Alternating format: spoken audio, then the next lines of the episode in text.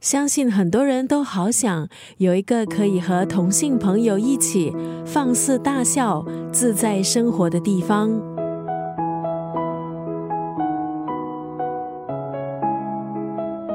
今天在九六三作家语录分享的文字，出自日本作家三浦子苑的这本小说《住那家的四个女人》。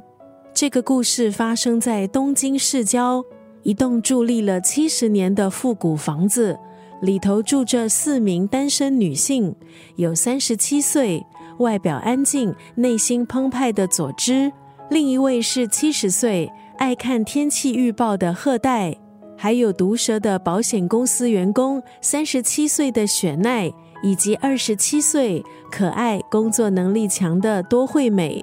温柔的肯定，并且接受每个人，是三浦子苑作品中最重要、共通的元素。四个性格各异的人聚在一起，竟成了顽强的一股力量，可以欢笑、分享心事，成为彼此的依靠，形成了一种新的家族形态，带出人和人之间一种非常温暖的相处模式。今天在九六三作家语录就要分享这部小说《住在那个家的四个女人》当中的这一段文字。